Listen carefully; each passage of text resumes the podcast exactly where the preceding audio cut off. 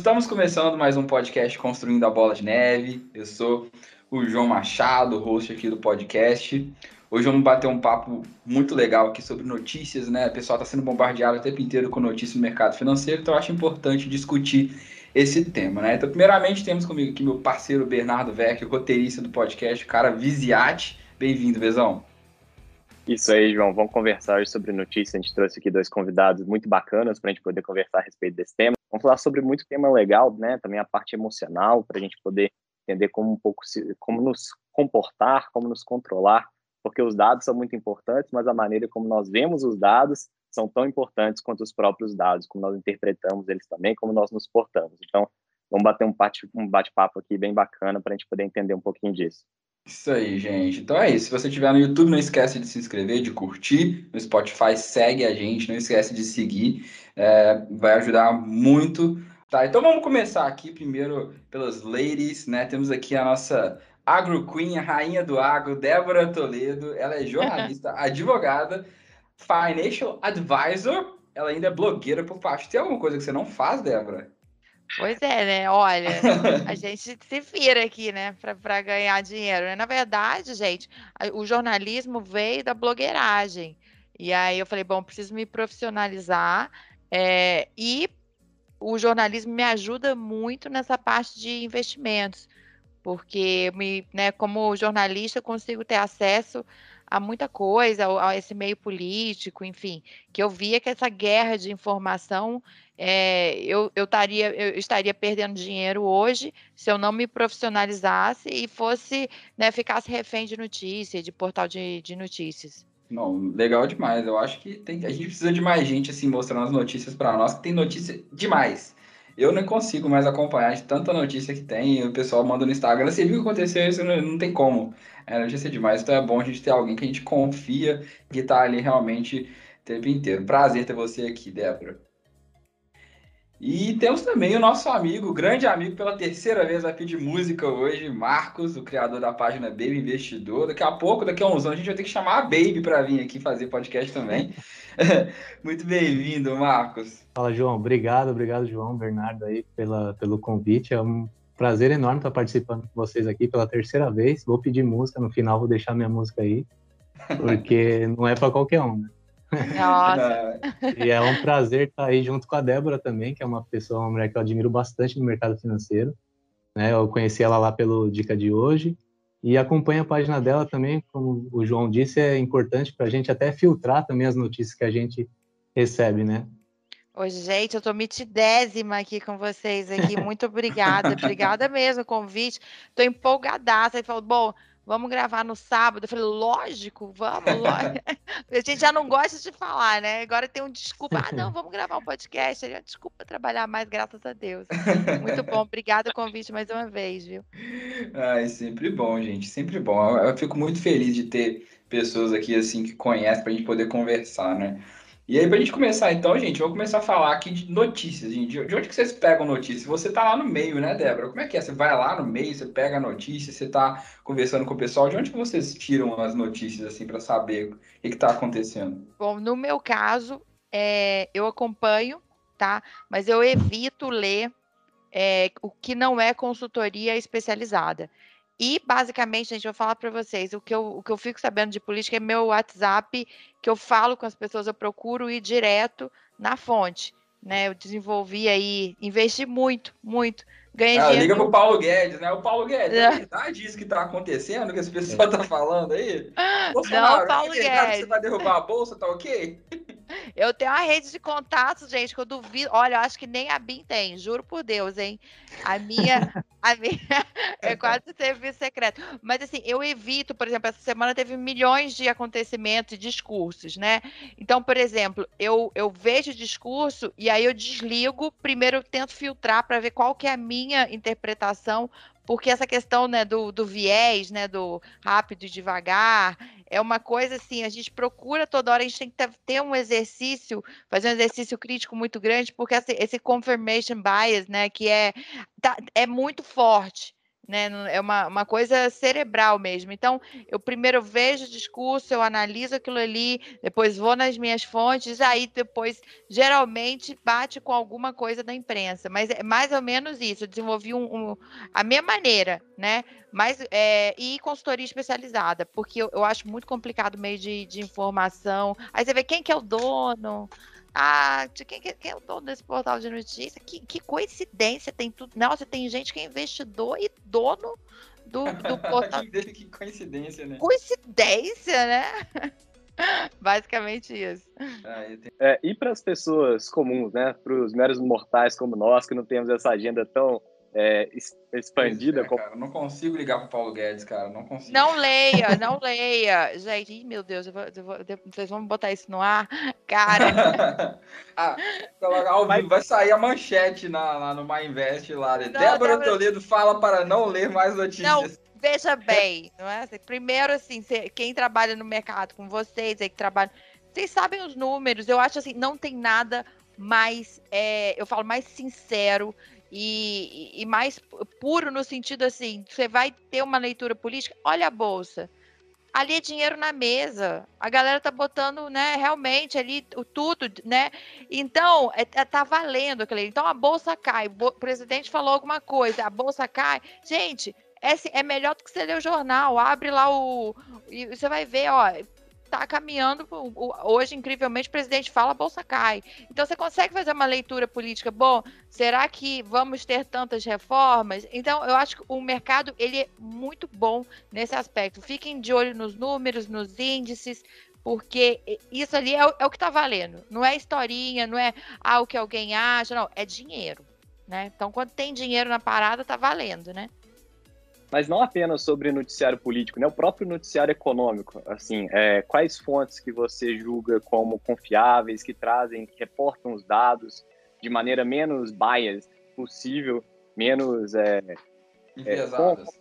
tendenciosa, né? O menos tendenciosa possível, para a gente poder pegar boas fontes de informação, principalmente do noticiário econômico. Qual que você julgaria para as pessoas que estão nos ouvindo terem um norte e poderem buscar suas próprias informações também? Que é importante ficar bem informado. Eu acho que, bom, para os índices econômicos dos Estados Unidos, tá?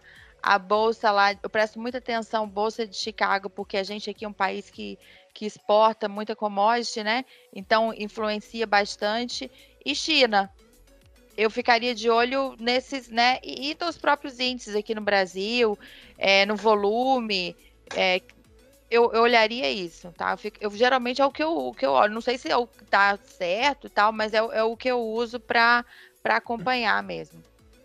E quais veículos de imprensa que você utiliza para poder acompanhar esses dados? Ah, Bloomberg, eu amo. Eu amo a Bloomberg. Ninguém tá pagando nada, tá? Ninguém pagando nada. No dia que eu for blogueira com parceria com a Bloomberg, aí, meu amor, ninguém vai me aguentar.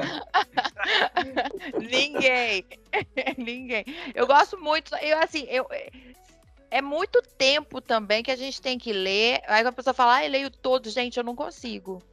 Eu acho que ali a Bloomberg ela reúne muita coisa da Reuters também. Então tem muita coisa ali que eu acho interessante ali no portal. Acho que é bem, bem servido, assim. Eu já acho que, por exemplo, às vezes o Financial Times eu gosto muito, muito mesmo. Só que às vezes eu vejo muito viés, tá? Não sei se é porque é o que eu penso também, geralmente coincide, eu adoro o que o pessoal escreve lá. Só que às vezes eu fico me questionando, será que é a tal do, né, do rápido e devagar que sempre fica na minha cabeça? Bom, será que é porque eu não queria ouvir isso, gente, né? Então, aí eu acho que a Bloomberg, ela coloca mais visões, né? Você vê tanta gente de, por exemplo, política, por exemplo, extrema-direita, extrema-esquerda, que escreve lá, eu gosto. Eu acho que é mais plural. Mas, assim, se fosse para o final de semana, para ler uma coisa gostosinha, eu ia botar no Financial Times. Mas eu acho que a Bloomberg acaba informando mais. Uma coisa gostosinha, gostei dessa. Eu adoro tudo que escreve lá.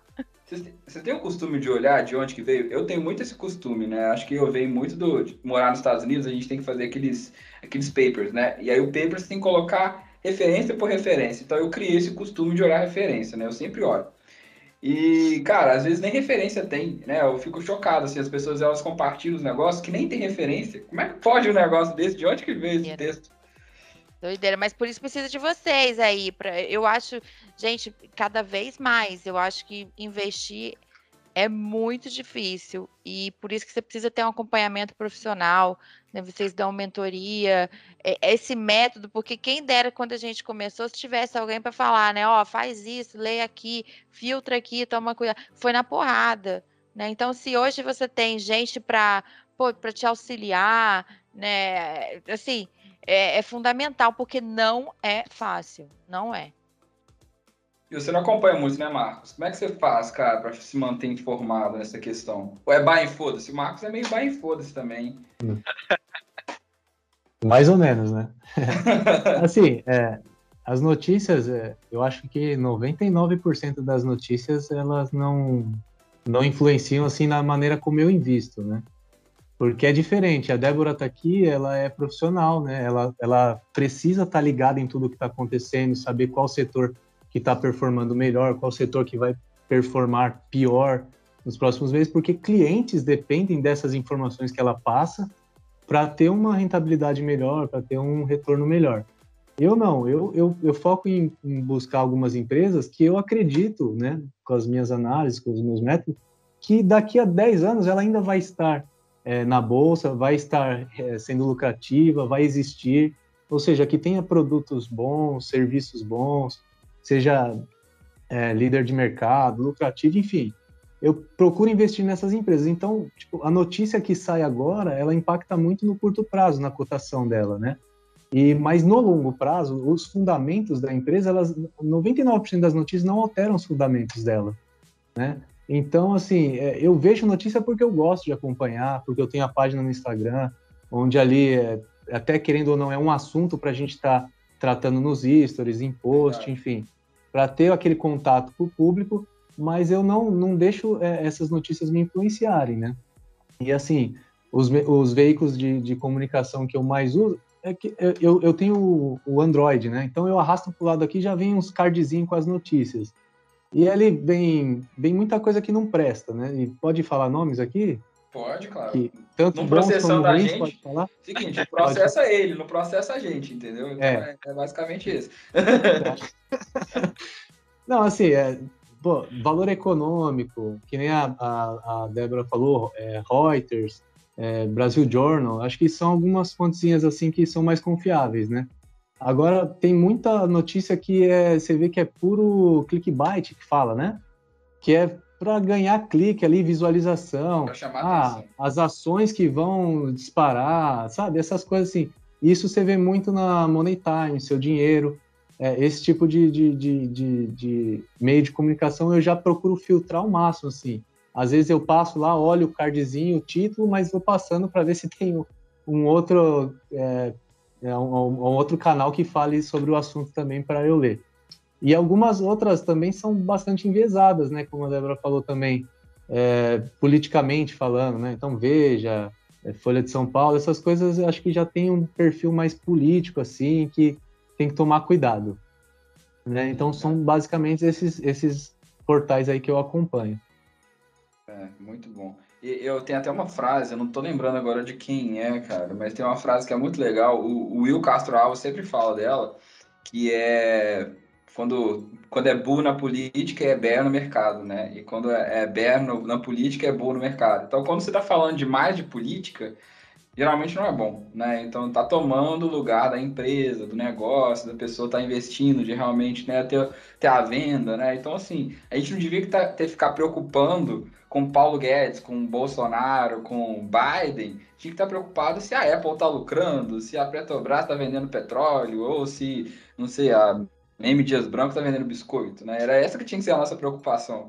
Então, eu acho que é muito legal que o Marcos falou de que não tem que deixar também interferir 100% no nosso investimento, que eu acho que isso está se tornando um grande problema, né? Porque você pega o pessoal do passado, não sei se vocês viram na última conferência da Berkshire, o Warren Buffett, ele falou, né, que há 50 anos atrás, para você ver uma notícia, você tinha que entrar lá, né? Você tinha que escrever para a empresa que você queria receber, né, aquela, o financial statement, e eles mandavam para você por correio, e aí você recebia, ou então pegava no jornal, né? Olha só o trabalho que tinha que dar para você receber. Só que até chegar, a gente tinha passado o quê? Um mês, 2 meses, então já tinha mudado tudo, né? Já tinha mudado tudo.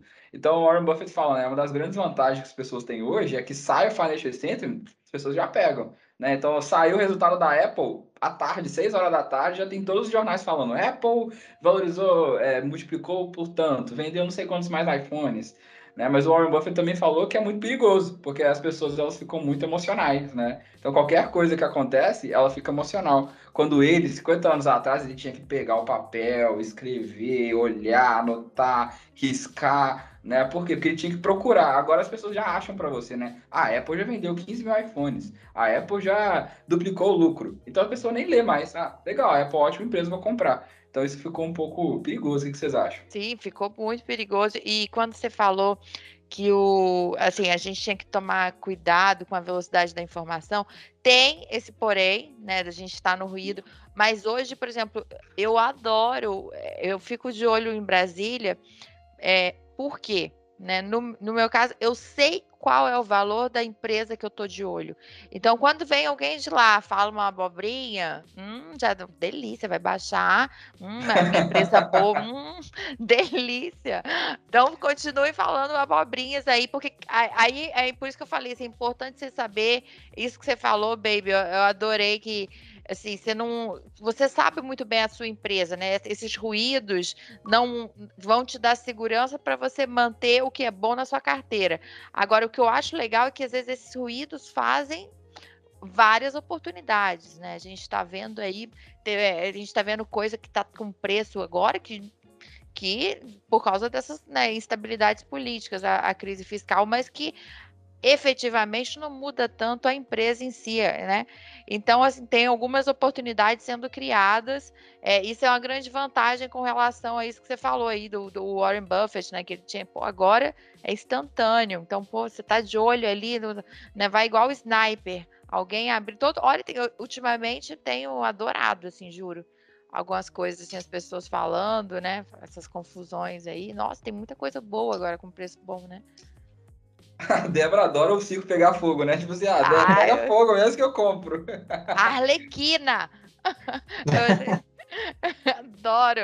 O Coringa do Batman. Tá, caos, vamos explodir Gotham City. Pera aí que eu vou comprar algumas coisinhas antes. Eu acho que a maior vantagem da gente ter essas informações tão rápidas é que a gente consegue avaliar diversas empresas e com esse tanto de dados, a gente consegue, às vezes, já fazer um processo de screening com muito mais facilidade, com um grupo muito grande, porque antigamente, que nem você falou, né, João, você tinha que pedir o relatório, demorava um tempão para poder chegar. Então, às vezes você está interessado em alguma empresa. Você poder começar a ver os números dela e realmente ler os dados dela, demora um tempão, né?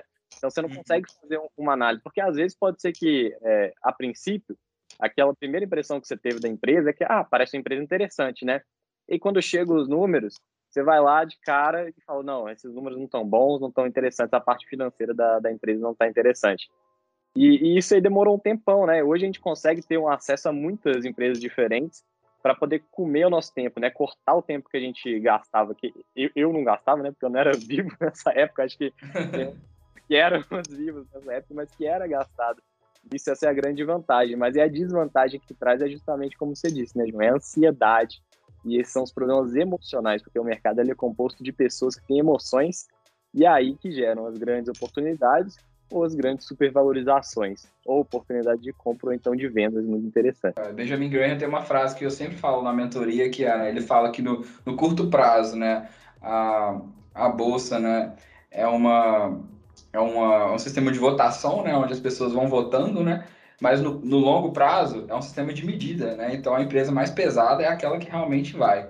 Então é mais ou menos isso, né? Se eu ficar ali preocupado demais com curto prazo, às vezes, para quem pensa em longo prazo, talvez nem tem que... Né? Talvez nem valha a pena ficar olhando notícia demais, né? Porque o Marcos falou uma coisa muito legal. A Débora trabalha com isso, então ela tem que ficar ali naquele meio, né?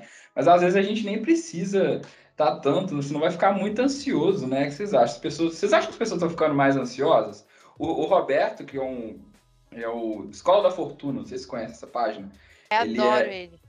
O Roberto, ele veio aqui no podcast e aí ele perguntou pra gente, foi bem interessante, que ele que perguntou, né? Nem foi a gente que perguntou pra ele perguntou assim, vocês acham que as pessoas agora, elas estão mais ansiosas ou mais tranquilas que tem mais notícia? O que vocês acham? Tá vendendo mais rápido ou tá ficando mais tempo? Muito mais ansioso. A gente muito adora o povo ansioso aí, né? Passar da mão dos ansiosos. Como é que é aquela frase do Buffett? Que o dinheiro o mercado é uma máquina de transferir dinheiro, né, dos impacientes para os pacientes. Eu adoro a galera nervosa. Que bom.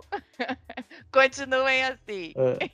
O João falou aí do Graham, né? Eu lembrei de uma outra coisa que ele falava também, que era do Senhor Mercado, né? Que ele falava que imagina que você tem uma empresa e o senhor mercado é seu sócio, só que ele é uma pessoa, como que fala, meio irracional, muito emotiva, né? Então todo dia ele vai fazendo proposta para você, hoje eu tô triste, a economia não tá boa, compra aí a minha parte da empresa aí por qualquer coisa aí, e outro dia ele tá muito animado, muito eufórico, hoje a economia pujante, eu só vendo a minha parte da empresa se você pagar o dobro, não sei o quê. Ou seja, todo dia ali ele está fazendo ofertas e cabe ao investidor ser paciente para achar o momento certo de comprar ou vender, né? Uma empresa. E hoje em dia, rapaz, realmente as notícias são muito rápidas, né? E tudo assim, no curto prazo, o preço da ação ele já incorpora tudo que o mercado sabe da empresa, todas as notícias assim, já estão incorporadas no preço da ação, né? Então, assim... O preço hoje, ele já incorpora notícias boas e ruins. E a partir do momento quando sai uma notícia nova, e aí sim ele vai adequar novamente o preço a expectativas daquela notícia, né? Então, querendo ou não, é uma previsão do futuro. Será que essa notícia vai impactar positivamente ou negativamente? Então, cria-se essa expectativa, o preço vai se ajustando ali, sobe muito, desce muito, e justamente por ser uma expectativa, uma previsão, isso gera oportunidades, porque ora ele vai... uma notícia boa, ele vai precificar muito melhor e aí vai ser bom para quem quer vender, por exemplo. E outra hora ele vai precificar uma notícia ruim como muito pior, muito ruim. E ali vai ser um bom momento para comprar, né? Então, assim, no curto prazo, o mercado ele não é tão eficiente assim para precificar as empresas, justamente por causa desse fluxo muito rápido de informações, né? Principalmente em empresas que não têm tanta liquidez, né? Empresas mais líquidas, eu acho que o ajuste é mais eficiente, vamos dizer assim. Agora, empresas com pouca liquidez, as distorções são muito grandes. E agora, no longo prazo, não. No longo prazo, o preço vai seguir o lucro e o lucro vai seguir o fundamento da empresa. E você tocou num ponto que eu achei interessante. A gente aqui, né, gosta de investimentos no exterior. Eu acho que é exatamente por isso. Porque aqui no Brasil, gente, querendo ou não, ainda é muito... Eu brinco, é o agreste. A roça, né, em termos de mercado financeiro, a roça, gente.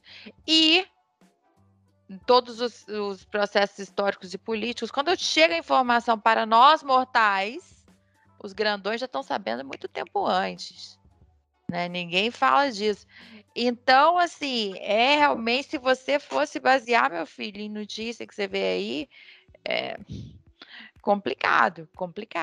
Porque para quem é sardinha, assim, você tem que investir muito, né? A gente aqui, eu sou sardinha também, tá, gente? Eu sou investidora sardinha, eu, Débora, na física, não sei que alguém tá, onde estão os meus milhões, não achei ainda. Mas vai demorar, buy and hold, muito tempo. Mas eu falo assim, eu trabalho com o mercado e quanto mais eu trabalho, eu falo, olha, as informações que chegam pra gente aqui, mortais, a galera grande já está sabendo há muito tempo. E até, às vezes, de propósito, soltam essa informação tal hora na mídia. Aí você vê, por isso que eu falo, gente, o mercado ele é muito bom, por isso você vê, olha lá o fluxo, quem está comprando, quem está vendendo. Os tubarões. É melhor, muitas vezes, do que... gostou da notícia? A notícia... essa notícia aqui é barra pesada, né? Por exemplo, essa do Temer, né? Poxa, vamos ver lá a hora que começou... O fluxo de compra e venda, quem foram as pessoas? Você acha... Ai, gente, né? Brasil. Brasil. Então, eu amo quando a Débora fala Brasil, gente. Olha, Brasil. Nesse momento, você tem que colocar o Brasil. Tem coisas que só acontecem aqui em Brasil. E lá, não que lá nos Estados Unidos não tenham isso. Só que eu acho que é tanta gente com mais dinheiro.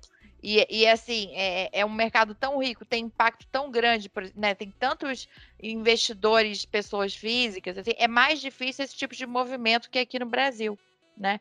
Então, realmente, o Brasil entra em coisas que só acontecem no Brasil. Não que só acontece, mas com mais frequência aqui, que tem maior probabilidade. Então, realmente, essa coisa aí que vocês falaram de notícia, investe mais nessa parte de, poxa, qual o real valor dessa empresa?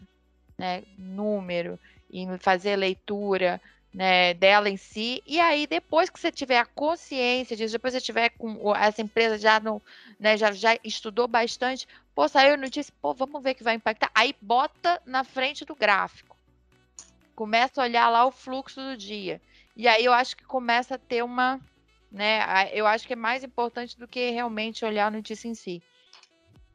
E a gente tá falando aqui de ansiedade, né, e tá falando, você comentou aqui agora do valor intrínseco, né, de avaliar o que a empresa vale realmente.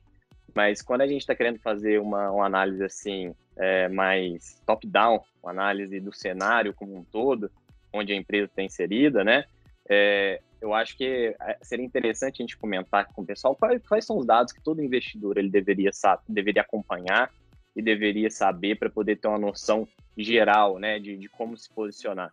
Porque uma coisa que eu achei muito legal que você falou, Débora, é que é muito interessante a gente ver onde que o dinheiro está, né? Porque essa é a mais sincera das pessoas, de onde elas colocam o dinheiro. Então, a gente vê muita gente falando de risco de inflação, né? E se a gente pega o 10-year break-even inflation rate, a gente vê que ele está por volta de 2%. Então, o mercado, no dinheiro mesmo, ele não está precificando uma grande inflação. Apesar de, na mídia, toda hora a gente está escutando que tem medo de inflação, tem medo de inflação, tem medo de inflação. Mas o mercado ele não está precificando com o próprio dinheiro. Então, quais são esses indicadores, quais são esses índices que vocês acham que realmente a gente deveria acompanhar, deveria ficar de olho, porque eles, de fato, são aqueles índices que nos dão uma indicação verdadeira daquilo que está acontecendo e não apenas essa euforia, toda essa emoção, e essa ansiedade que vai sendo compartilhada aí nas redes. Não, no meu caso, gente, eu tenho até que tomar cuidado, porque eu fui no mercado hoje, eu fiquei apavorada. Sou pão dura. Eu saí de lá, eu falei, cheguei pra menina do caixa, o que aconteceu? Pelo amor de Deus, não tinha, tá valendo nada, né? Aí, pra eu falar pra vocês, eu já ia até falar, porque tem tanto índice, e tem tanto... Aí você vê lá, eu sempre brinco, IPCA... CA, dor de cabeça, mas já chega com um delay muito grande, né? Chega ali até a gente sentir, o IPCA tá falando de, eu saí aqui no mercado, eu acho que a inflação, sei lá, 300%, ainda tem um impacto, eu saí apavorada, falei, minha filha, pelo amor de Deus, eu acho que ela viu minha cara, eu falei, não, o que tá acontecendo, né? Eu acho, é bem complexo isso aí que você me perguntou, isso aí, pô, dá uma tese, pra mim dá uma tese de mestrado, tá? Mestrado. E ainda tem o confirmation bias, né, que tá, né, olha, realmente eu acho bem difícil, eu realmente não sei nem falar para você sendo, eu poderia falar alguns, assim, mas sendo, hoje, olhando, eu vejo que, eu pegar os índices oficiais, né, o pessoal lá da GV, mas é bem complexo, né, é muito difícil mesmo, ainda mais essa parte de inflação, eu realmente não consigo... Eu não tenho nem palavras para o que está acontecendo agora, sabe, gente? Eu acho bem complicado. Vejo muito dólar também, porque a classe média, o nosso consumo, né, ainda é dolarizado bastante. Aí, só que aí você vê que o dólar efetivamente não variou tanto esse ano, né? E aí, só que para onde está indo esse dinheiro, né? Fazendo uma pergunta assim, poxa, se o dólar não variou tanto assim, variou sim, mas assim, não aumentou tanto, e, cara, tá complexo, realmente, eu falo pra vocês, nem eu sei falar, não sei, não é que eu nem eu sou especial, não, nem nada, tá, só que realmente eu acho que hoje tá muito difícil mesmo. Tá complexo, né? Eu não preciso nem responder, né, se a Débora não vai saber. Eu acho que assim, alguns pontos que eu tinha que pensar é o seguinte, né? O que realmente vai impactar na sua vida, né? Porque a Débora falou aí, né? Hoje a nossa vida é muito dolarizada. E esse é um ponto que a gente tem sempre tentado trazer aqui no podcast, que é dolarize a sua carteira. Porque, cara, isso não faz sentido nenhum. O iPhone que você compra, o computador, tem semicondutores lá, tem tanta coisa, sabe? E tudo dolarizado, soja, aço, tudo tem a ver com dólar. Por que você não vai ter dólar na sua carteira? Ah, eu moro no Brasil. Tipo assim, não faz sentido nenhum. É quem compra... Você mora no Brasil, mas o aço, né, o minério da Vale é vendido para a China, que é pago em dólar, né? Então não faz diferença nenhuma, né? O chinês comprando em dólar do Brasil, então não faz diferença nenhuma o fato de você estar no Brasil, né? Então eu acho que esse é um ponto até importante, né? Pensar em aquilo que vai realmente impactar na sua vida. Eu acho que dolarizar é um dos pontos aqui que tem sido trazido ultimamente, né? Isso aí eu tô gostando também, o pessoal tem falado um pouco mais. E você tocou num ponto aí, desculpa, perdão, você ia falar, né, Baby? Vamos lá, Débora. Não, pode falar. Eu pensei, bom, eu acho que a classe média tem que ficar de olho muito no IPCA e no dólar. Só que o que viu, é por isso que eu citei até o negócio do caixa, né, hoje aqui no supermercado. Tá tendo a variação do dólar, o dólar subiu, mas o dólar também teve uma corrigida e não repassa isso para os preços. Verdade. Você entendeu? Então, por isso eu tô achando muito, muito louco, porque sobe, mas não corrige depois, né? E aí, se a gente for medir, eu tenho, não sou nenhuma FGV, não sou nenhuma, mas eu acho que a gente na economia real tá sentindo mais ainda, tá? Isso que eu queria falar, do que esses índices oficiais estão passando, porque essa oscilação, a correção para baixo a gente não vê. Mas é que quando a gente está vendo aí no caso do varejo, a gente tem que ver também a expansão da base monetária que a gente teve, principalmente nesse período de pandemia, né? E o Banco Central, ele expandiu muito, criou muitas reservas nesse meio período. Então, criando mais dinheiro, inevitavelmente o número de bens que existem sendo negociados, ele vai subir, né? Tem mais dinheiro para um número igual de itens, mas a gente está falando aqui de dolarização, né? Então, tem gente que não se importa tanto com o dólar, nem você falou, né, João? Eu sou brasileiro, eu não preciso de dólar. Só que, com certeza, a maior parte dessas pessoas está reclamando do preço da gasolina, que está subindo, está na estratosfera. Só que o que realmente afeta o preço da gasolina? O preço do petróleo com a commodity, não tem nada que a gente possa fazer, ele oscila mesmo, mas que não está nas altas históricas, está longe das altas históricas. E o preço do dólar, que esse aí tem muito que a gente possa fazer. Tem política monetária, tem política fiscal e tem gerenciamento do risco país também que a gente pode fazer. Fora isso, tributária, que não tem muito como a gente mexer, né? Tem, quem sabe, subsídio, se o governo quiser dar, né? Não acho que seja o caminho também. Mas o dólar é um dos principais responsáveis por essa alta de preço que a gente teve, além da expansão da base monetária. Para mim, esses daí estão em par. Porque o dólar, ele subiu lá de 4,10, 4,20 para 5,50, é lógico que o preço de tudo que é commodity vai subir, né? Então, tudo que está relacionado com trigo, com soja, com petróleo, com minério, tudo vai subir, é inevitável. E, às vezes, as pessoas elas não percebem isso. Eu acho que era muito importante que elas tivessem um pouquinho mais de percepção de como que o dólar realmente afeta a vida delas e como que é importante a gente manter uma certa estabilidade também nesse câmbio. Porque se não tiver estabilidade no câmbio, não vai ter estabilidade nos preços. Nossa, com certeza. Eu falo para vocês assim, aí o pessoal, porque o dólar subindo é ótimo para quem é exportador, para o agronegócio. Gente, tá, mas o cara importa insumo também, em dólar. E o pior, né, eu acho que não é nem a alta e essa queda, o problema é essa velocidade da oscilação, é a volatilidade. Porque como é que você, como empresa, faz um planejamento, tá? Vamos Verdade. Fazer um planejamento do ano que vem. Poxa, como é que você... Né? Aí tem lá plantio, né, colheita. Gente, assim, é uma margem muito grande que está oscilando para você fazer um hedge. Enfim, muito complicado, mas por isso que eu tô falando assim, eu acho esse momento que a gente está vivendo de volatilidade... É uma coisa que acaba realmente, influencia muito Aí você pega empresas, tudo bem, a empresa tá lá, o balanço ok, bacana, tá tudo bonitinho. Tá, mas como é que você faz? Você vê essa questão da política fiscal? Você vê a insegurança que a gente está vivendo agora com relação às instituições. Isso acaba influenciando também uma empresa na hora de fazer o planejamento dela para o ano que vem. Né? Como ela tá, quanto que ela está gastando nessa parte de hedge? Né? Porque realmente assim, é um desafio, né? Você importar, você exportar, dependendo ali da margem, assim, é muito difícil mesmo. Esse período, por isso que eu brinquei com o pessoal aqui, nossa, essa volatilidade é bom para a gente comprar as coisas que são baratas, mas até que ponto, né?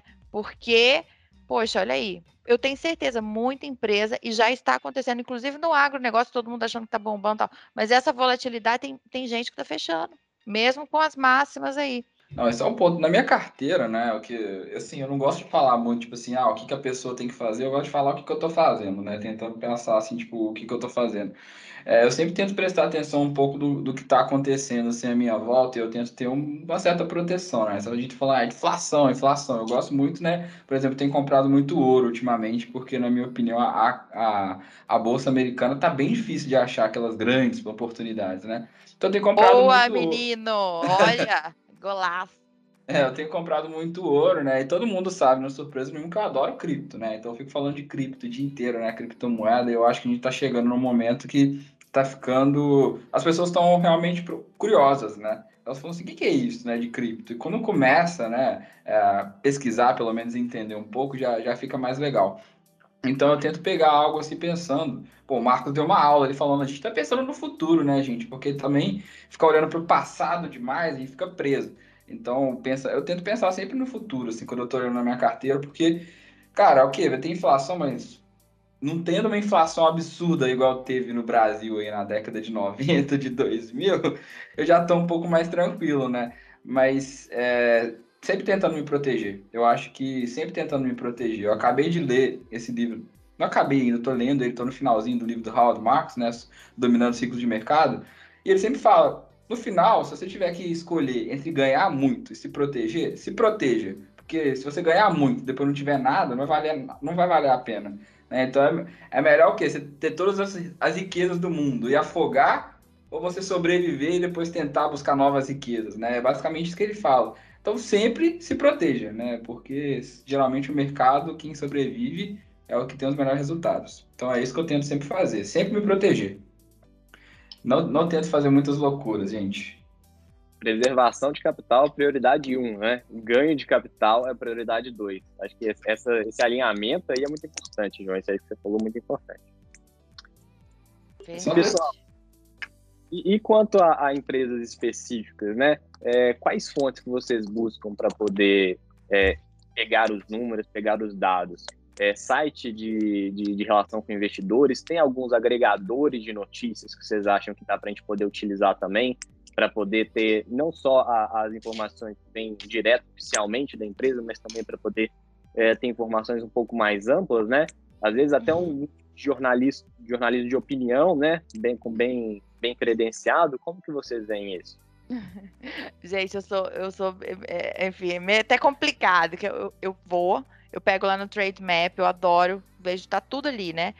Primeiro, eu adiciono também a galera inteira no LinkedIn, tá? Galera inteira do presidente, todo... Gente, eu lembro que eu tava tão comprada com a empresa no ano passado, eu já tava seguindo, assim, eu descobria, todo mundo trabalhava lá e tal. Antes disso, eu já tinha ido no happy hour da empresa. Que tá? Isso, gente? Cara, aí eu falo assim, tem umas amigas assim, então, por isso que eu tava olhando o celular do meu namorado, falei, meu amor, deixa eu te falar uma coisa, compra ação na bolsa, investiga a vida da galera, que a mulher tem talento pra ser FBI, né? FBI é da gente, não adianta, gente, é uma coisa assim, intrínseca. Aí eu falei, bom, usa esse talento pra ganhar dinheiro, entendeu?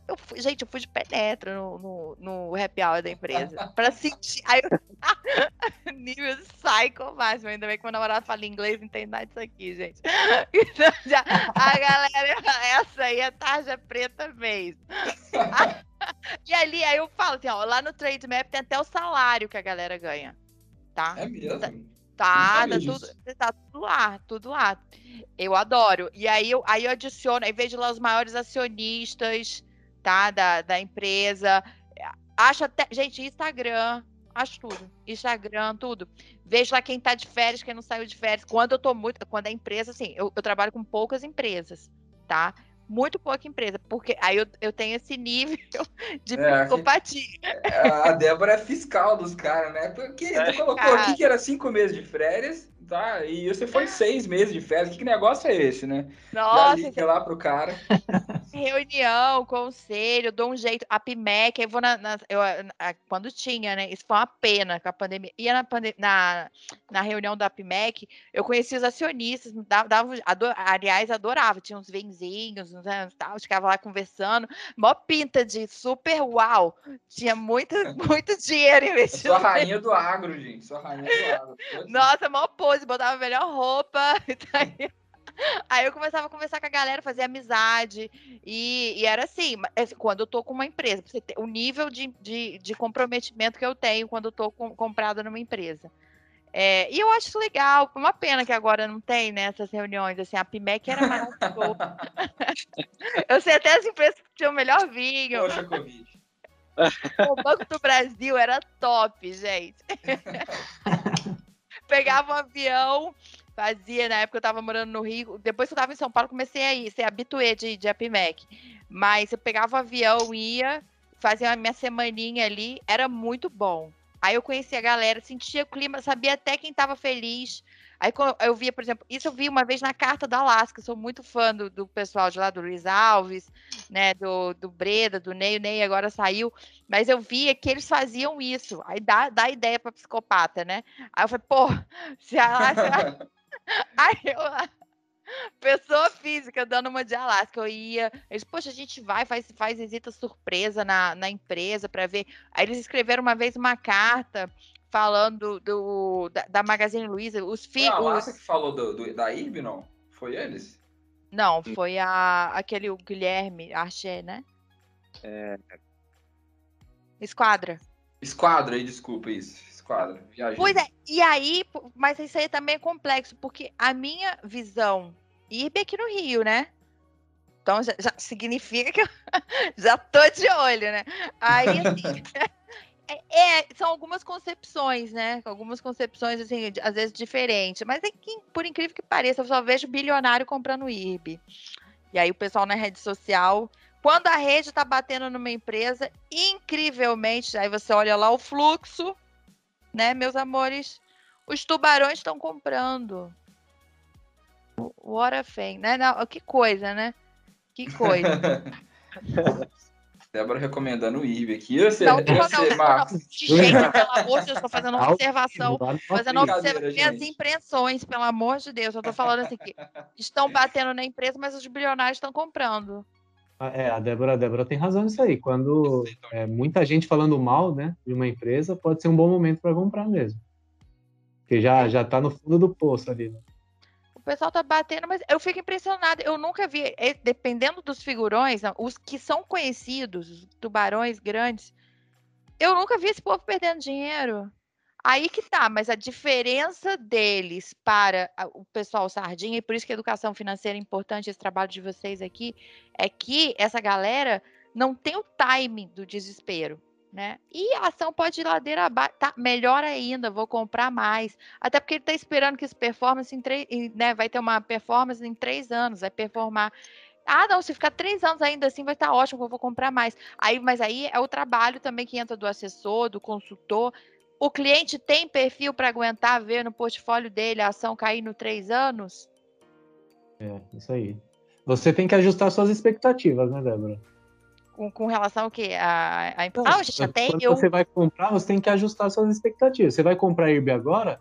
Então, qual que é a sua expectativa? É ganhar, que a ação volte para 40? Então, peraí, você tá enganado, né? Agora, você quer que vai segurar por um prazo maior, tal, vai aguentar cair... Porque, tipo, todo fundo de poço tem um porãozinho lá ainda, né? Tem um porão, pois é. Parece, é impressionante, cara. Se for ver as maiores quedas desse ano, é IRB. Do ano passado, foi IRB. E o que é louco... Vai saber se não vai ser IRB de novo. Gente, assim, o que é mais louco é que do lado de cá, com o pessoal do agro, essa parte de resseguro, a operação dela é linda. Eu tô falando assim, tipo de, né, você pega lá as opções, você vê, assim, se não existe, assim, eu acho que se não tivesse uma resseguradora, não tinha nem capitalismo, né? É uma coisa que faz parte do sistema e a operação rodando. E aí, só que consequente, aí eu tô falando para vocês, é uma coincidência muito grande, mas é porque os bilionários, né, estão fazendo um outro movimento. Essa galera eu nunca vi perder dinheiro. Juro. O Barça, inclusive, entrou agora, né? Por isso que foi um estardalhaço gigante quando o Barça entrou, né? Ele já tá comprando muito tempo. Eu acho que o estardalhaço foi que ele é um dos maiores, acho que acionista agora. Ah, entendi. Quietinho, só comendo uma beira lá. E o pessoal na rede social batendo, tá, pô. Comprando dele. Quem tem IRB, pô, não sabe nada, tal, rede social. Ih, é complicado, gente. São muitas variáveis. Eu penso assim, né? Não tô te ouvindo. Pode falar, Marcos. Pode falar, Marcos. Eu penso assim, quando a pessoa vai comprar uma empresa, ela tem que fazer o mínimo, né? Que nem a Débora falou. A Débora já é um... Eu até anotei aqui, viu, Débora? As dicas aí, ir nas festas. Vamos na festa, então, vamos encontrar a Débora em todas as festas. Eu adoro a festa, né? Vou tentar entrar na festa da Apple, da Amazon. Tá. Gente, eu me imagino... É outro nível, eu nasci nesse Brasil aqui, gente, se eu tivesse nascido... Não, se eu tivesse aí com vocês, a gente já... Perigoso, até Biden já tem notícia em mim. Eu ia estar em todas. Deve ser maravilhoso. Imagina essa bolsa americana aí, que loucura. Um bando de empresas. No mínimo, vamos lá, vamos brincar aqui. No mínimo, mais de 2.000 happy hours aí pra você ir, né? Agora com a vacinação. Então é isso, a pessoa ela tem que fazer o mínimo, né? Poxa, ela tem que estudar a empresa, tem que entender a operação dela. A IRB, por exemplo, ela está passando por um processo de, vamos dizer assim, quebra da confiança, né, do pessoal. O pessoal não está confiando mais nela por causa dos problemas que aconteceram. E lá na página, eu aconselho o pessoal a ficar fora de empresa que eles não entendem, que eles estão comprando porque acham que eles olham cotação. Então, eles viram lá, caiu de 40 para 5, então não vai cair mais, então eu vou comprar. E aí começa a cair, ele não sabe por que ele comprou. Ele comprou por causa do preço. Se começou a cair... Aí vem o desespero e ele vai vender com prejuízo. Então, agora não. O cara que está estudando a empresa está falando, olha, aconteceu isso com ela já trocou lá a diretoria, estão se reestruturando, então vai demorar para vir o resultado agora tá ruim, mas daqui 1 ano, 2 anos vai começar a vir um resultado melhor. Esse cara, ele faz uma compra consciente. E aí a empresa pode cair de 5 para 4, de 4 para 3, como a Débora falou. É capaz ele até aumentar a posição, porque ele conhece, ele tá vendo algum valor naquela empresa, porque ele fez o mínimo, né? Ele viu lá, foi no RI da empresa, vocês perguntaram até aonde a gente encontra as informações, o site de RI tem tudo o que você precisa saber da empresa, da operação dela, né? Só que, claro, lá ele tá te vendendo a empresa, né? Então, as apresentações institucionais... É lindo, né? É lindo, né? Foto 3x4, todo mundo se arruma. Isso. Né? Até a apresentação em si mesmo, dá prazer de você olhar, né? Tem umas empresas que você olha, parece que foi feito no Word, né? Uma coisa horrível. E tem umas que é foto, bonito, tudo. Então, eles fazem isso para te vender a empresa. Ali você vai ver o lado bom da empresa. Então, você tem que usar todo o site ali de RI para saber todo o lado bom da empresa. Depois você entra numa pesquisa mais avançada para saber os podres, os lados ruins. Por exemplo, quem não conhece IRB, tá entrando na bolsa agora, não... alienado, né? Nunca ouviu falar. Fora, sai... vai ver lá no site de RI, vai ver uma empresa maravilhosa, resseguro, super importante, que nem a Débora falou, para a economia e tal. Aí ela vai ver, pô, depois, quando entrar nessa pesquisa mais avançada, daí vai ver os problemas que já teve. Opa, peraí, essa empresa, ela teve problema com isso já. Será que é um risco ainda ter mais problemas, mais esqueleto dentro do guarda-roupa lá? E aí começa uma pesquisa um pouco mais aprofundada nesse sentido. Mas o site de RI da empresa tem tudo.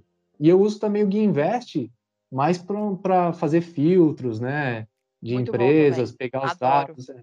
Eu uso o GuiInvest. É muito bom.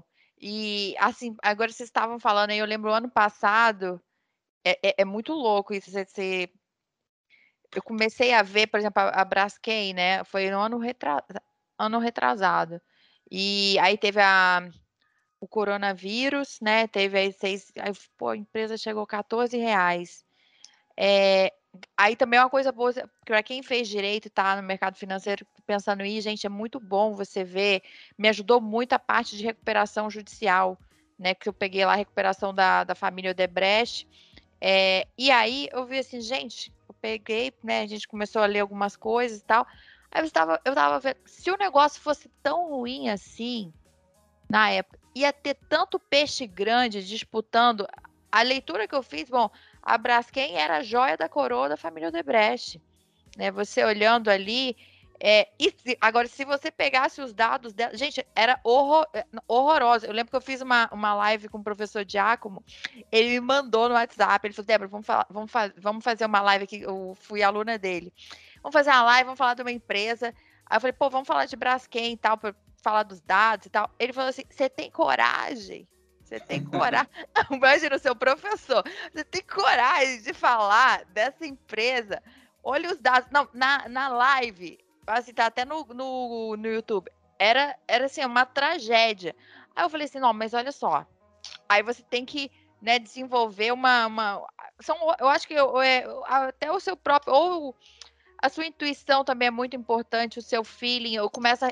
Cada vez mais eu estou respeitando muito o feeling do meu cliente, por exemplo, os pagadores da empresa também. Eu tenho alguns clientes que são fornecedores de matéria-primas para várias empresas que estão na bolsa. Aí eu até já ligo para eles, fulano está pagando em dia, está atrasando. Então tem várias variáveis. E agora o mais legal disso tudo é que o processo é muito legal. É muito interessante esse negócio por isso que eu falei, mercado financeiro é tipo crack. Eu nunca usei, graças a Deus, crack, mas dizem que vicia, o negócio, assim, esse processo aí você pega, poxa, eu adoro, eu entro lá no LinkedIn, o pessoal dos RI já tem pavor de mim. Juro, já Débora, já tô vendo, assim, Débora me acertar. Eu tô de cara com a Débora, gente, eu não sabia que ela era assim, sério mesmo, achei o máximo, imaginando ela mandando lá, entrando no happy hour. E manda, oi, tudo bem e tal, fica amiga, e de repente começa a seguir a pessoa tal, e é lá, comento. Nossa, eu lembro o pessoal da Braskem, eles sofreram comigo, gente. E aí, eu era a RI da Braskem, o pessoal do conselho, aí tem tudo lá no Trade Map, fulano, todo mundo, o conselho é fundamental. E isso eu vi também em vários investidores grandes. O pessoal pega as cartas das gestoras, eu adoro, acho que é uma aula que esse pessoal dá. O processo de escolha de investimento, o processo de investimento. E eles falam tudo isso, vão no tribunal, vão na empresa, visitam, vão sentir a temperatura, né, os funcionários. Esse lance de funcionário feliz é muito interessante ver. Muito legal. Esse ponto aí é bem legal, né, Débora? Porque a gente pode pegar, por exemplo, os Estados Unidos, o Proxy Statement, e a gente vê tudo isso aí. Vê quem que é o CEO, vê quem que compõe o board, vê qual que é a remuneração de cada um, e essa parte é importante também, ver como é que é feita essa remuneração. Porque é importante que os interesses do board, do CEO, dos executivos de alto nível, eles estejam alinhados com os interesses do stockholder. Então, acho que essa parte é importante. E até falando dessa parte de remuneração, você tinha comentado sobre os grandes tubarões comprando, né? Agora, outra coisa que é importante também é ver insider trading, né? Se os insiders, eles estão fazendo compras também. Porque... Ai, Brasil! A gente tem remunerações executivos sendo muito feitos por parte de stock-based compensation, né? Principalmente para aquelas empresas que elas são mais incipientes, que não tem tanto dinheiro em caixa, e aí faz a remuneração, grande parte da remuneração por stock-based compensation. E aí... Que é ganhar ações da empresa, né, Bezão? Nem todo mundo tem um inglês da Débora aqui, então stock-based compensation seria pagar ele com ações da empresa. Não, né? Foi vocês que falaram aí, não fiquei quietinho. Opções também, muito comum esse tipo de remuneração por opções. Mas, é claro, o pessoal vai vender alguma coisa, né? Vai querer comprar um carro, vai vender uma parte para poder comprar, né? É que nem você estava falando mais cedo, né, João? Não vou investir tudo, vou gastar uma parte também. Se parte do salário deles é feita dessa forma, eles vão vender um pouquinho para poder comprar o que eles querem, viver a vida. Mas quando o pessoal está comprando muito, está comprando para valer, os insiders, esse é um ótimo indicativo de que o preço está interessante, de que aquela empresa ali tem muito futuro. Porque para que ele ia colocar a parte que ele ganha em dinheiro e o patrimônio dele em uma ação se não tivesse interessante, sabe? Então essa parte do insider trading é bem legal da gente analisar.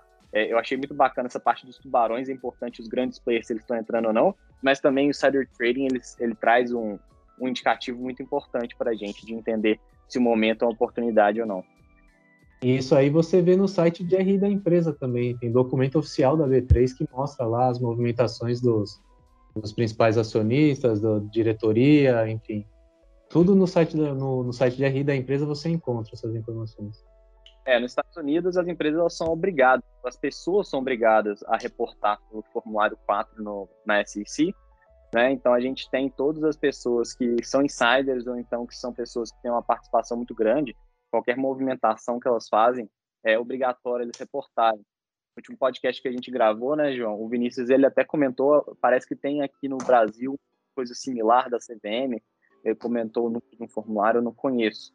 Mas tem aparentemente... um formulário que mostra lá quantos conselheiros, quantas pessoas têm ações, se eles estão vendendo, se eles estão comprando. Eu já vi esse formulário, é realmente bem interessante. E aí ele é lançado todo mês, né? Então, por exemplo, no mês passado, 5.000 pessoas tinham ações, hoje 4.000, né? Então, 1.000 venderam, né? Porque amadeceu, né? Não acreditam mais na empresa, ou não, agora 5.000 compraram. Então, isso aí é bem legal de ver mesmo. E quantas ações também fala lá, milhões de ações, milhares, etc. Eu lembro que teve uma empresa que eu estava avaliando, não sei qual era, não vou lembrar agora, mas eu vi lá que o conselho tinha, assim, 5.000 ações. Eu falei assim, que isso, cara? O conselho da empresa tem 5.000 ações, é muito pouco, né? Alguma coisa errada tem aqui. Os caras que estão tocando a empresa não acreditam no futuro do negócio, né? Aí você olha uma empresa, né, melhor, você vai ter lá 14 milhões de ações, 15 milhões de ações, ou seja, o pessoal tá com skin in the game, né? Eles estão colocando a pele em risco lá, acreditando no futuro da empresa. Então, eu acho que isso aí é essencial. Achei muito legal a Débora pensar até na felicidade das pessoas, né? Cara, o cara tá trabalhando feliz, ele gosta, ele acredita no negócio, né? Ele quer ser sócio, porque nos Estados Unidos mesmo que é muito comum oferecer uma parte, né? Nem que seja uma parte muito pequena de sociedade dentro da empresa. Por quê? Para o cara se sentir dono mesmo. Poxa, eu sou dono disso aqui também. Então ele vai trabalhar mais, ele vai trabalhar melhor, ele vai se dedicar, porque ele também vai ter uma porcentagem dos ganhos, né? Então, ter o skin in the game e ver a pessoa estar satisfeita ali trabalhando, empresas felizes, deixam os clientes mais felizes, clientes felizes compram mais, né? Então aí o lucro só sobe. Aqui no Brasil tem a Glassdoor, não tem? Que mostra Sim. os funcionários, né? A avaliação dos funcionários. Verdade, é a Glassdoor, eles falam o que eles acham da empresa, né? Geralmente falam mal lá, né? Geralmente eles usam só para reclamar. É que nem o Glassdoor e aquele de Reclame, né? Reclame Aqui. Cara, é difícil alguém comprar um produto e falar, pessoal, tô vindo aqui para falar que o produto é excelente, né? Exatamente. Não, vai lá para reclamar, então não é tanto uma coisa que você tem que levar muito em consideração. Ali tá caindo muita máscara. Esse Reclame Aqui tá tirando máscara de muita coisa, hein? Muita empresa, sim, muita coisa. Você vê ali o nível, eu vejo o Reclame Aqui também, gosto de ver também, tem muita coisa ali, você puxa várias capivaras. Sim, eu digo assim que não dá para levar em consideração só aquilo, né, como motivo para excluir uma empresa, porque realmente, por exemplo, você pegar, que nem falam do aplicativo do Banco do Brasil, né, que é um dos mais bem avaliados do coisa. Só que ele também, quantos milhões usam, né? E você pega um aplicativo pouco usado, né? E aí, para comparar, tem que ter uma base de comparação ali também, né? Quanto mais pessoas tem avaliando, mais a base é confiável, né?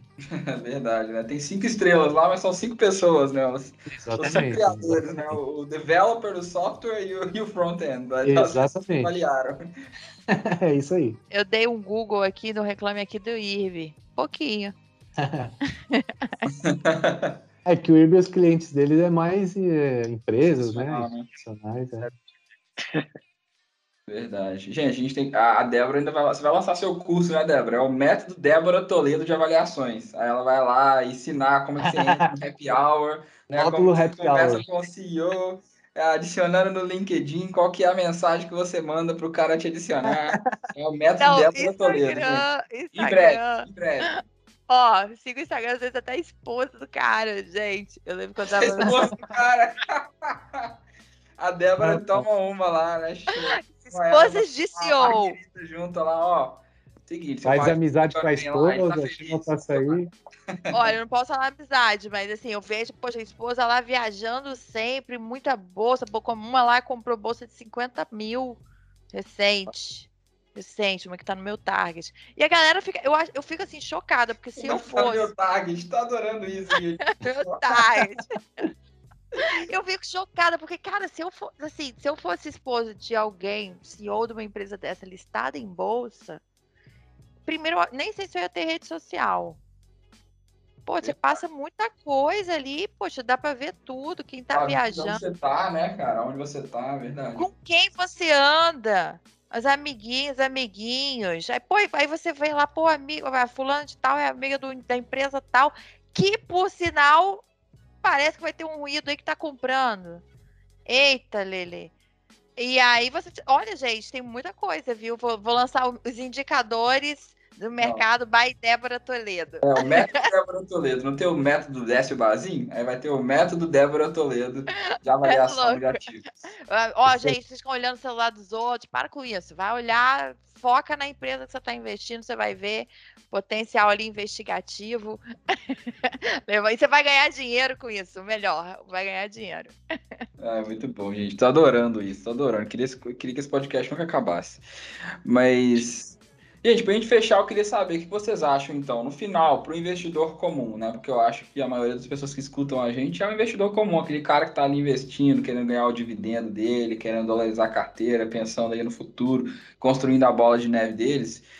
Vocês acham que vale a pena acompanhar notícias? Vocês acham que vale a pena pagar por notícia, né? O próprio Bezão aqui, ele paga um site para acompanhar a notícia. Hoje em dia, os jornais acabaram, né? Os jornais acabaram, então você tem que assistir lá o website, pagar lá $1 por notícia, ou então assinar. Vocês acham que vale a pena ou não? É foco na empresa mesmo, como vocês falaram? O que vocês acham aí para a gente poder finalizar? O que vocês fazem, né? A Débora já falou o que ela faz, né? Vai para a Happy, ela já vai Target, ela já vai até lá na loja pegar o recibo lá para saber quanto que a mulher do cara gastou. Não, ela ela passa recibo.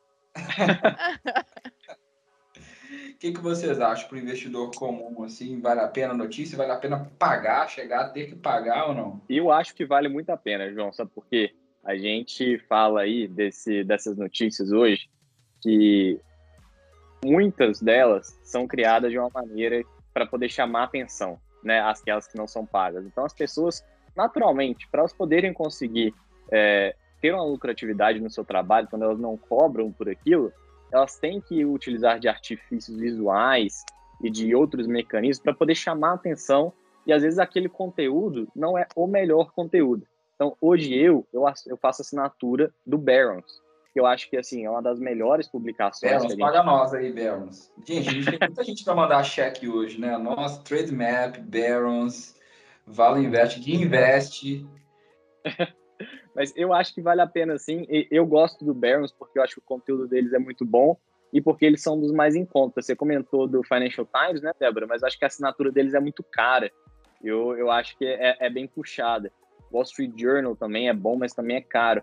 Então eu gosto do Barron's porque ele é uma alternativa que eu acho muito boa, principalmente quando a gente quer algum tipo de jornalismo de opinião em relação a algum tipo de empresa, que a gente tem pessoas que são profissionais, muito bem qualificadas, dando uma opinião que, assim, eu considero, na maior parte das vezes, isenta, e que tem mais incentivos de ser isentos do que pessoas que não têm uma remuneração para isso, que às vezes pode ter algum tipo de bias, né, de tendência. Não que seja o caso sempre, né, mas seria uma salvaguarda a mais. Você está remunerando alguém por estar recebendo aquele conteúdo, né? Então, às vezes a gente consegue um conteúdo um pouco mais elaborado, um conteúdo melhor. Então, eu acho que vale a pena. Se a gente deseja ser sério, né, nos investimentos, as informações são muito importantes. Então, quando a gente tem uma fonte que a gente confia, eu acho que é importante, sim. O que vocês acham? Eu acho que a primeira coisa, você tem que ser apaixonado pelo processo de investir. Isso vai te dar motivação para você buscar informação, outras informações, para você... Assim, eu não consigo pensar... Aí, se você... Bom, vamos lá. Pô, não é o meu negócio, Débora. Eu sou médico. Pô, eu quero chegar em casa, quero descansar. Tem família, né? Não sou psycho. Pelo amor de Deus. Tenha um profissional para te auxiliar, né? Esse processo também, pô, é difícil e tal. Poxa, tem uma mentoria, tem um profissional. Confia... Eu acho que educação é fundamental para te dar aí o pilar para você ter esse discernimento, começar a ter uma visão mais crítica de, poxa, eu vi essa informação, porque a gente se depara também com elas, né? É difícil você falar assim, nossa, eu vou ter uma visão aqui purista, você 100%, olha, não acho que tem viés, mas e quando você se depara com a informação? Então, você ter o auxílio de profissionais, tanto o processo de investimento como também de educacional, eu acho que é o fundamental para te dar aí uma consciência crítica, né? Essa crítica para quando você se deparar com as informações, por exemplo, você também, às vezes, se você não tiver grana, tem como você ter... Hoje tem mentorias, tem valores mais acessíveis, você investe nisso que vai te dar um pilar, né, para você fazer esse processo aí de investimento mesmo, né? É uma jornada aí que vai te dar uma consciência crítica para quando você olhar uma notícia, poxa, será que é isso mesmo? Pô, mas olhei essa notícia, beleza, falou que é o fim do mundo na televisão. Cara, mas eu tô sabendo os números dela. Pô, isso aí é tão bom que eu vou até comprar. Eu tenho consciência do ativo que eu tenho na minha carteira, né? Pô, conversei agora com o meu consultor, conversei agora com o meu assessor, ele me passou tais argumentos, a gente vê isso como uma oportunidade. Então, essa consciência crítica, acredito que você é paixão e consciência crítica. Se não dá para ter paixão igual os doidos aqui, tem um profissional do seu lado, tem essa parte de educação que vai te dar uma consciência crítica para você lidar com essas informações. Bom, eu acho que eu respondi essa pergunta no início do podcast, né? Quando eu falei que, sei lá, 99% das notícias que saem, elas são irrelevantes pro longo prazo da empresa. Elas vão só influenciar ali no curto prazo, vão fazer a cotação cair, vão fazer a cotação subir, no curto prazo. Então, assim, eu acho que acompanhar a notícia é importante para quem trabalha no mercado financeiro, como a Débora, para fundos de investimento, eles precisam saber qual o setor, o melhor setor naquele momento, porque eles precisam entregar retorno para o cliente, porque se não entregar retorno, o cliente vai tirar o dinheiro do fundo, né? Então, eles precisam, é o trabalho deles. Para o investidor, pessoa física, né, ele tem que entender o seguinte, que não é a bolsa de valores que vai enriquecer ele. Ele não precisa achar aquela empresa que vai estar no melhor ciclo agora, e ele precisa ter ela em carteira para surfar toda aquela onda. Não. O que vai enriquecer ele é o trabalho dele, né? Então, assim, o tempo ali que às vezes você vai perder lendo uma notícia, você poderia... Também não você... Você poderia estar se especializando em alguma coisa no seu trabalho. Por exemplo, eu sou mecânico de aeronaves, né? Eu trabalho com manutenção de aeronaves. Então, eu poderia estar vendo uma nova tecnologia, alguma coisa que pudesse me destacar no meu trabalho para fazer eu ganhar mais, né? E eu acho que é mais importante isso para o pessoa física. Não que não seja importante acompanhar notícias, né? Mas eu acho que, como a gente disse, isso deixa a pessoa muito mais ansiosa, né? E acaba fazendo besteira. Principalmente quem está começando agora, eu acho que devia se afastar disso. Porque quem está começando agora, muitas das vezes, não está sabendo direito ali o porquê que está comprando. Está comprando porque todas as páginas de investimento falam daquela empresa, né? Nem sabe por que está comprando direito, mas daí sai uma notícia, ele vai vender no prejuízo porque ele não está entendendo o que ele está fazendo. Então, assim, para quem está começando agora, se afasta de notícias. Para quem já tem uma consciência de investimento, para quem sabe, tem uma estratégia bem definida, aí, beleza, pode acompanhar o noticiário, principalmente da empresa que investe e tal, mas sabendo que 99% não vai servir para nada se você tem uma estratégia de longo prazo, né? Porque, assim, a gente faz aportes pequenos, né? Todos os meses a gente faz aportes pequenos. Então, não adianta eu pegar uma notícia, um exemplo, né, que eu lembro que saiu, até estava lembrando aqui agora, quando saiu da Cielo, que ia fazer uma parceria com o WhatsApp, que a ação disparou, né? Será que vale a pena eu pegar ali o meu aporte, que é pequeno, vamos por R$500, R$1.000, e botar em Cielo para ela subir 50%, 100%? O que vai mudar, né, nos seus investimentos? O que vai mudar no seu patrimônio? Aquilo não vai te mudar de patamar. Eu prefiro, por exemplo, pegar esse R$500, R$1.000 e colocar em uma empresa que eu já conheço, que eu sei, que eu conheço bem o produto, o serviço, que eu entendo que no longo prazo ela vai se beneficiar e tal, e acumulando ali naquele processo, acumulando patrimônio ali, para quando começar, de repente, uma valorização boa, um patrimônio maior subir junto, né? E isso vai mudar a gente de patamar, não pequenos aportes para ganhar... uma porcentagem muito grande de um aporte pequeno não faz muito sentido, né? Às vezes é melhor uma porcentagem menor de um aporte muito grande, né? De um patrimônio muito grande. Então, eu penso assim... focar na empresa e esquecer poucas notícias. Eu acho que é o melhor caminho para o investidor pessoa física. Para quem trabalha com isso, eu acho importante acompanhar. Construir a bola de neve. Isso aí, cara. Eu concordo mais com o Marcos. Você aí, se você está começando, também acho. Fica longe das notícias. Procura construir essa bola de neve. Quando ela estiver um pouco mais concisa, aí vai fazer mais sentido. Porque aí qualquer porcentagemzinha aí é muito dinheiro, mas no início 100%, 20% não vai fazer tanta diferença, né? Então, foquem no que importa, né? Foca no trabalho, foca no aumento dos aportes. Mas acho que depende muito também dos tipos de notícias, né? Porque às vezes aparecem aquelas notícias assim, tal analista do Goldman Sachs deu um downgrade no setor das empresas emissores, né? Sei. Então, esse tipo notícia, realmente, é o tipo de notícia que a gente tem que ficar para trás. Mas existem boas notícias, eu acho que as notícias elas também são interessantes, porque elas trazem para a gente conhecimento de empresas que a gente não sabia, né? Elas trazem ao nosso conhecimento empresas que a gente nunca ouviu falar e que a gente pode começar a ir atrás e pesquisar um pouco mais. Ou então trazer algumas informações de um histórico de que a gente não conhecia, né? Vou dar um exemplo aqui. Né, recentemente a AT&T ela falou que vai fazer um spin-off da Warner, que ela tinha comprado recentemente, para poder fazer um merge com a Discovery.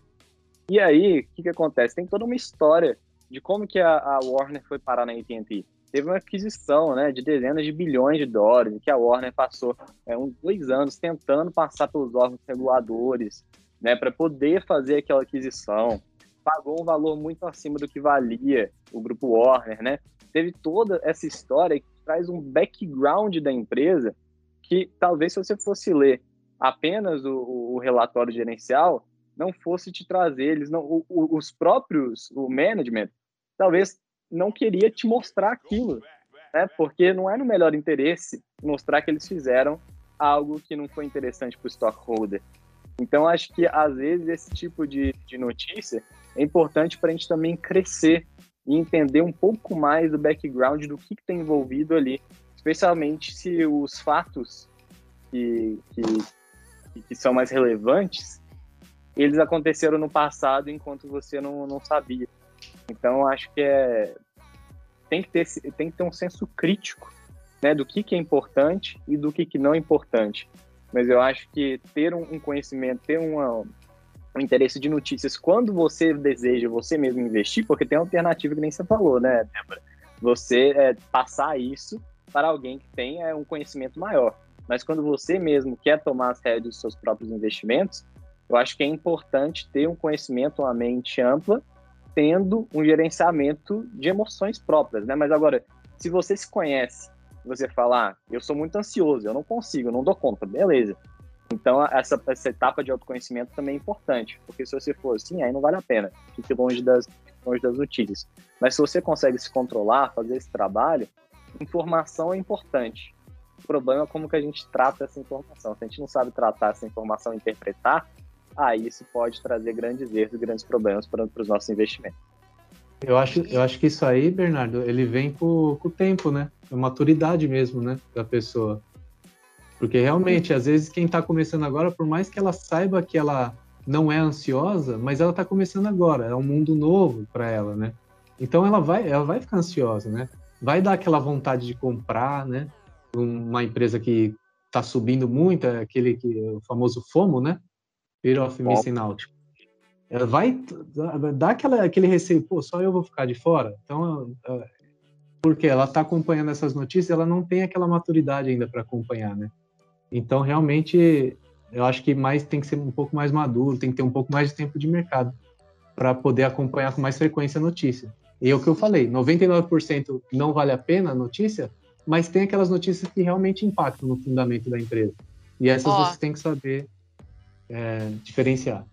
Desculpa aí até interromper, mas eu até uma coisa que eu aprendi com a maturidade, né, do mercado, quando, dependendo até de determinados lugares, rebaixam o preço da empresa ou manda vender, eita, alguém grande está comprando. Aqui em Brasil, geralmente é assim. Sanepar é um exemplo, né? Agora, eu acho, com essa crise hídrica aí, todo mundo recomendando venda. E os grandões comprando, gente. Nossa Senhora. Recomendou venda, entrou no meu radar. Já tô... Uma dica. Outra dica no curso. Os famosos contrarians. O curso da Débora vai sair, hein, gente? É o curso da Débora. A Débora veio aqui para vender o curso, gente. Eu sei disso. Ela veio aqui passo a passo de como é que vai ser aí o que você vai conseguir fazer, né? Mas para não, é isso, gente. E para fechar, eu acho que é importante de onde você pega essa notícia. Eu acho que o principal é de onde você consegue. Se você não consegue acompanhar tudo, né? Hoje a gente tem tanta gente que a gente segue no Instagram, né? E redes sociais. É importante achar as pessoas ali. Eu acho que nós, né? Que postamos isso ali, por exemplo, eu, a Débora, o próprio Marcos, a gente posta o que acontece no mercado. A gente tem que tomar muito cuidado com isso também, né? Eu percebi essa semana aconteceu isso, que foi uma cripto que eu apostei muito, que foi a Solana, né? Que ela subiu 500%, né? E eu fiquei muito animado, né? Eu fiquei muito feliz. Todo dia eu postava, ela tava lá 80, de repente ela tava 100, de repente ela tava 120, de repente ela tava 170, de repente ela tava 200. E eu fui postando que eu tava animado, né? E aí o pessoal começou a mandar mensagem, e aí, compra. Aí eu comecei a pensar, poxa, eu tô causando FOMO no pessoal, né? Então eu vou parar de postar. E aí eu parei, né, realmente, de postar sobre a Solana. Então, eu acho que é nosso papel também, né, ajudar o pessoal, né, a realmente entender o que está acontecendo, dar essa filtrada, né, como a Débora faz, como eu tento fazer, né, o Marcos tenta fazer. Isso é importante. Escolher fontes de notícias confiáveis, porque vão ter influenciadores, eu não vou citar nomes aqui, mas vão ter influenciadores que eles vão tentar te deixar ansioso para ele poder te vender alguma coisa, para poder te influenciar, te... né, manipular. Então tomem cuidado também com quem você segue, gente. Então acho que isso aí é um ponto muito importante. Não mandei comprar Solana, hein? Importante falar, não é recomendação. Mas eu gosto. Solana, rapaz, eu tenho um pouquinho em carteira também. E naquela queda que teve do Bitcoin, Solana tava subindo, né? É rumo ao sol, cara. Eu falo que é rumo ao sol. Tava subindo ela. Tudo caindo, ela subindo. Aí como a minha carteira tava um pouquinho desproporcional, eu falei, vou vender um pouquinho de Solana para alocar em uma outra cripto que caiu aqui, né? Aí vendi lá, acho que tava, não sei, em dólares, eu não sei, tava R$950. Aí no outro dia caiu para 840, alguma coisa assim, eu me achei um gênio, né? Aí no mesmo dia dos 840 já tava 1.100. Você fica acompanhando muito, dá aquela vontade de vender, de comprar, de girar, e tem que tomar cuidado. Tomem cuidado com quem você segue. Gente, bate-papo sensacional. Como é que o pessoal acha vocês aí nas redes sociais? Muito obrigado. Débora, como é que o Brasil acha você aí para comprar o método Débora Toledo de investimentos por 12 vezes aí de... agora você fala. Não, mas eu tô pensando em criar um curso sim, sabia? Juro, isso aí foi uma coisa até que eu fiz a votação, já consegui mais de 1.000 pessoas interessadas. Eu fiquei, uau! E aí eu queria fazer um de, enfim, até de acontecimentos históricos, que você estava falando de ciclo, né? Eu acredito muito em ciclos, e a história se repete. Depois, quem quiser bater um papo nerd lá, me adiciona, @ideboratoledo, e de iPhone, não tinha. Eu pensei que era isso mesmo, de Débora Toledo, né? Meu sonho de que for muito rica, eu vou comprar aquele... Débora Toledo, sabe? Colocar o negocinho, né? Eu acho que compra, né? O povo me oferece lá para vender. Isso aí é golpe, gente. Isso aí é golpe. É golpe aí, ó. Ainda bem que nunca caiu. Não, dá para comprar. Eu achando, até falei, gente, não tem dinheiro pra isso não, cara. Falei, porque 50 mil o cara me ofereceu, você é louco. É golpe, gente, é o Instagram que define isso aí. Não vou de jeito nenhum.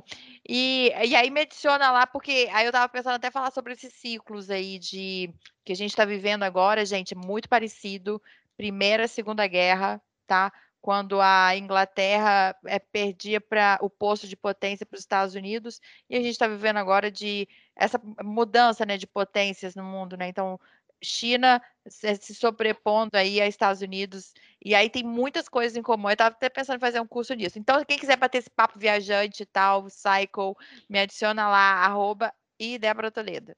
Obrigada mais uma vez, adorei. Me chama aqui para conversar, para a gente trocar ideia, adorei. Isso aí, muito bom, fiquei muito feliz que a Débora topou, gente. Se quiserem saber mais como invadir os happy hour das empresas também, manda direct para ela aí. Volta, feedback! Isso aí, e Marcos, cara, sempre um prazer, cara, adoro conversar com o Marcos, a gente sempre troca ideia lá no Instagram, no direct, muito obrigado. Eu sei, o Marcos vai revelar aí você hoje, o pessoal vai te ver, vai pedir música e deixa aí. Vou ver, ainda vou pensar se eu autorizo o uso da minha imagem. Porque eu tenho um problema, né, com o uso da imagem do poderoso chefinho, né? Eu não sei até quando isso aí vai... Pode dar problema pra mim ainda. Mas, tá muito grande, né, cara? Tá ficando... Cara, e daqui a um pouco a Baby não vai ser mais um Baby, cara. Como é que você vai fazer? Vai ser o... O Dante Negre até tava brincando comigo uma vez que daqui a pouco eu vou ter que mudar de Baby Investidor pra aqui de investidor. Depois de investidor, né? Então vai ter que arrumar outro Baby, né, cara? Vai começar tudo de novo. Exatamente. Mas é isso aí, galera. Obrigado, viu, João e Bernardo, aí pelo convite. Foi um prazer inenarrável. E ainda mais participar com a Débora, que eu admiro bastante. Muito obrigado. Pessoal, me achar nas redes sociais, lá no Instagram, baby.investidor. Segue a gente lá, que a gente tem bastante conteúdo de qualidade e com bastante humor também a gente tenta trazer ao mesmo tempo, tá bom? E a música, né, João? A música, hein? Qual música você vai querer, cara? Como é o poderoso chefinho, né? Então pode ser do poderoso chefão mesmo. Show de bola. Então, vamos terminar o podcast hoje com a música do poderoso chefão, então. Show. Isso aí. Bezão, cara. Muito obrigado, Bezão. Sempre um prazer aí. Prazer receber aqui o Baby, a Débora. Foi um prazer escutar aqui essa conversa toda, participar dessa conversa. Trouxemos aqui muita informação bacana para quem estiver escutando a gente, né? Se alguém quiser me seguir, conversar lá no Instagram, @BernardoVCC. É o próximo episódio, pessoal. Aquele abraço. Boa, Bezão. Então é isso, gente. Muito obrigado por ouvir mais um podcast. Se quiserem me seguir, @JoãoRMachado. Beleza? Então até semana que vem. Aquele abraço. Valeu.